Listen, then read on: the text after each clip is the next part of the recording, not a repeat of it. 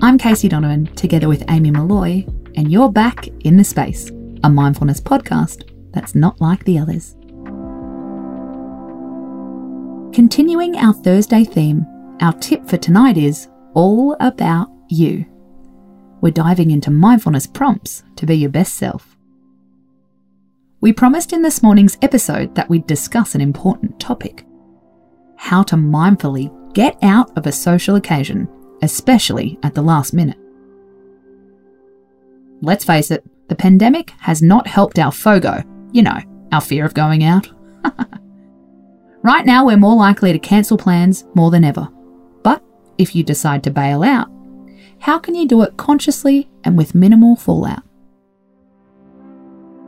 Tip 1 Put a gap between a trigger and your reaction.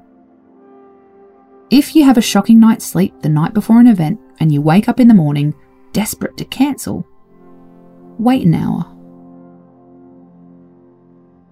Tip 2 If you get a shitty email from your boss or have an argument with your partner and you suddenly can't bear to see your girlfriend's letter, take a breath.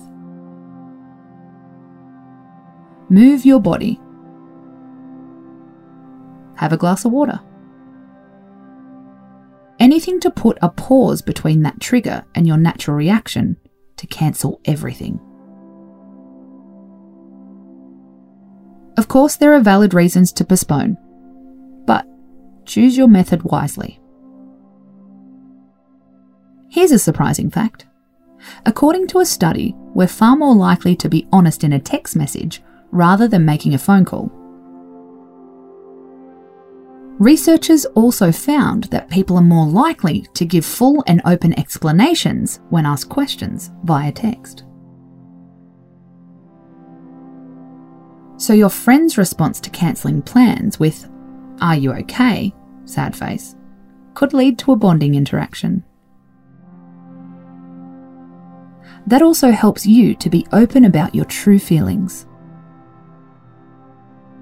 The good news Experts say flaking on plans can be deeply satisfying. It's a way to prioritise ourselves and reassess our boundaries.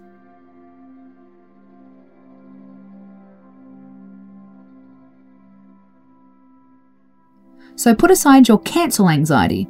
You've made your choice. Enjoy it. I'm Casey Donovan, and this is The Space.